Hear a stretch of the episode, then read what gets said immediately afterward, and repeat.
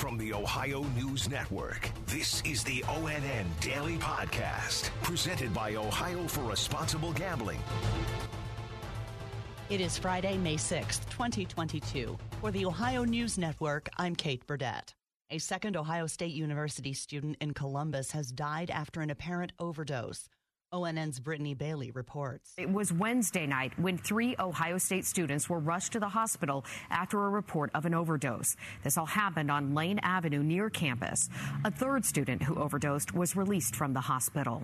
The OSU president sent this statement to the Ohio State community saying, During this time, we ask you to remember all of our departed Buckeyes, their friends and families. Care and compassion are among our most treasured values, and they are never so needed than in times of grieving. I'm Brittany Bailey. Columbus Public Health Commissioner Dr. Mysheika Roberts said that officials are aware of fentanyl laced counterfeit Adderall pills circulating in the community. In this case, you know, um, we know there are what we'd like to call counterfeit drugs out there on the market that many in our community seek, um, and they can be pretty easy to find. Ohio State's Office of Student Life put out a safety alert about fake Adderall pills on Thursday. Republican members of the Ohio Redistricting Commission have forced through a set of legislative district maps that were previously rejected by the Ohio Supreme Court as unconstitutional. ONN's Tracy Townsend has more. It happened despite some very heated moments at the Ohio Redistricting Commission meeting last night. These maps that were approved by four Republicans last night, the same maps that, in fact, the state Supreme Court said unfairly favored Republicans. It is impossible to proceed with an August 2nd primary with any map other than map 3. What happens if the maps are found unconstitutional again by the state Supreme Court? Federal judges decided last month if a plan is not in place by the 28th of this month, May 28th, then the third set of maps will be used. I'm Tracy Townsend. In Northeast Ohio, students at Kent State University held a protest on campus Thursday. ONN's Jay Crawford reports. Stand up like that! Abortion rights are under attack. What do we do? Stand up like that! Hundreds of students gathered to protest and defend Roe v. Wade. The school's Students for a Democratic Society group organized the event. Protests like this are happening nationwide. They're actually happening on both sides of this debate. A draft opinion was leaked from the Supreme Court that signals Roe v. Wade could be overturned later this summer. I'm Jay Crawford.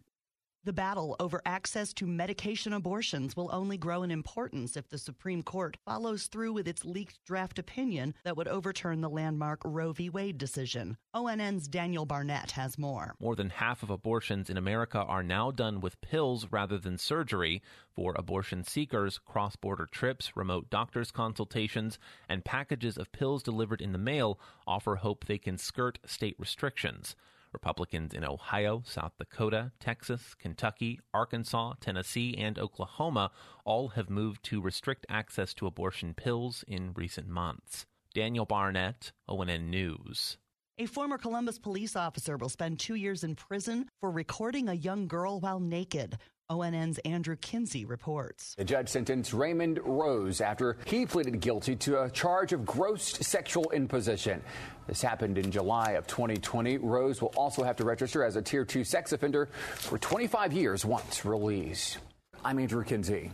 President Joe Biden was in southwest Ohio this afternoon talking about manufacturing. We know that one of the best ways to fight inflation is to bring prices down and bring prices down is to strengthen the resilience of our supply chains. And that includes making more things here in America at home from top to bottom. The president toured the United Performance Metals plant in Hamilton, where he delivered a speech touting his so called Bipartisan Innovation Act. More than 140 former Justice Department officials are throwing their support behind President Joe Biden's nominee to run the Bureau of Alcohol, Tobacco, Firearms, and Explosives. The ex officials include two past attorneys general and worked for both Democratic and Republican presidents. They're urging congressional leaders to quickly confirm Steve Dettelbach to the post. The nomination of the former U.S. Attorney for Ohio comes as the Biden administration and the Justice Department fight to combat a surge in violent crime.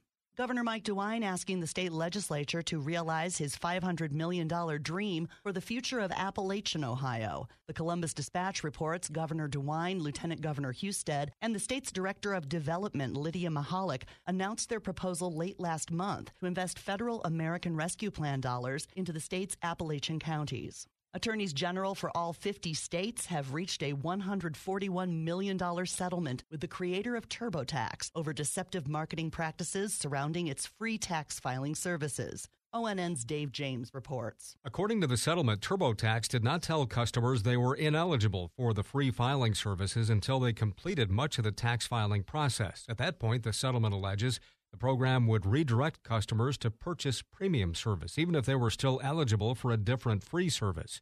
TurboTax is required to pay qualified customers about $30 for every year they were deceived into paying to file their federal tax return. Those customers will automatically receive checks and notices in the mail. Dave James, ONN News.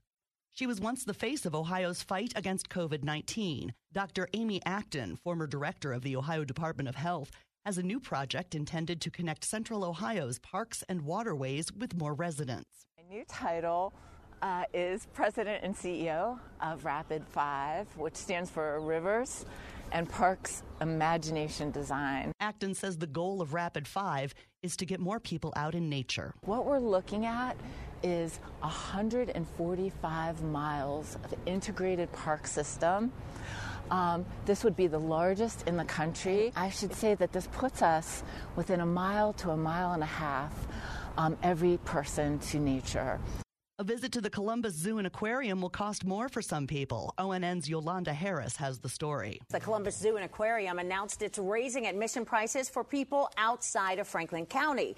Adults will now pay $21.99. Kids and seniors will pay $18.99. Kids under three can still get into the zoo for free.